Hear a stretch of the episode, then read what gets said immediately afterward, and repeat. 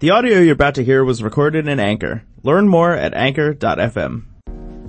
Sooner or later, everyone feels frustration with their practice. You know, your training just isn't going the way that you'd hoped. Maybe you get an injury or you just feel like you're stuck on a plateau and you're not improving at all.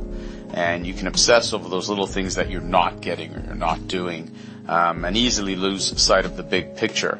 And I think it's important for people to remember that improvements are often very tiny things, especially after you've been training for a while. Improvements really are like grains of sand. On their own, individually, these little things, they don't seem like much.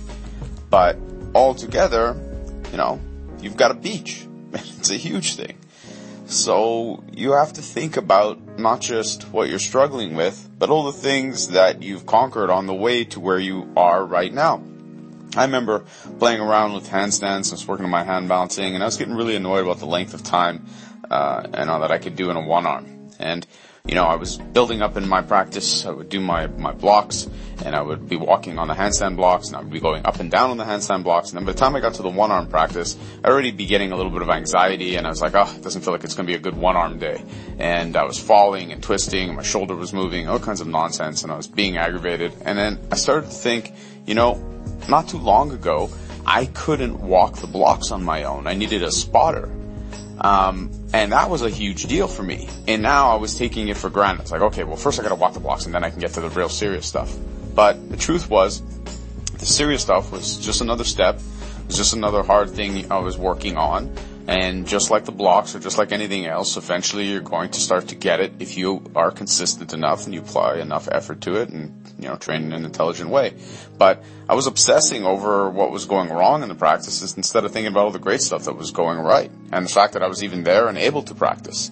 So don't take your practice for granted. Don't take all those little accomplishments for granted.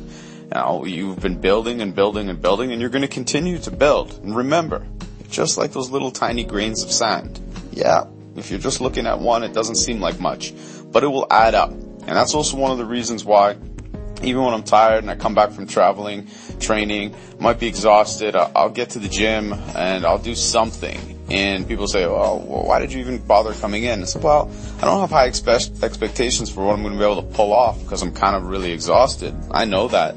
But I'm here. I'm going to do something and maybe I'll be able to get one of those grains of sand just from being here and getting a little bit of a practice in. And I know it adds up and it'll add up for you. It's added up for me.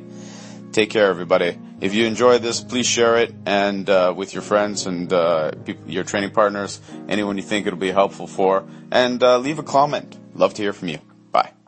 The audio you just heard was recorded in Anchor. Learn more at anchor.fm.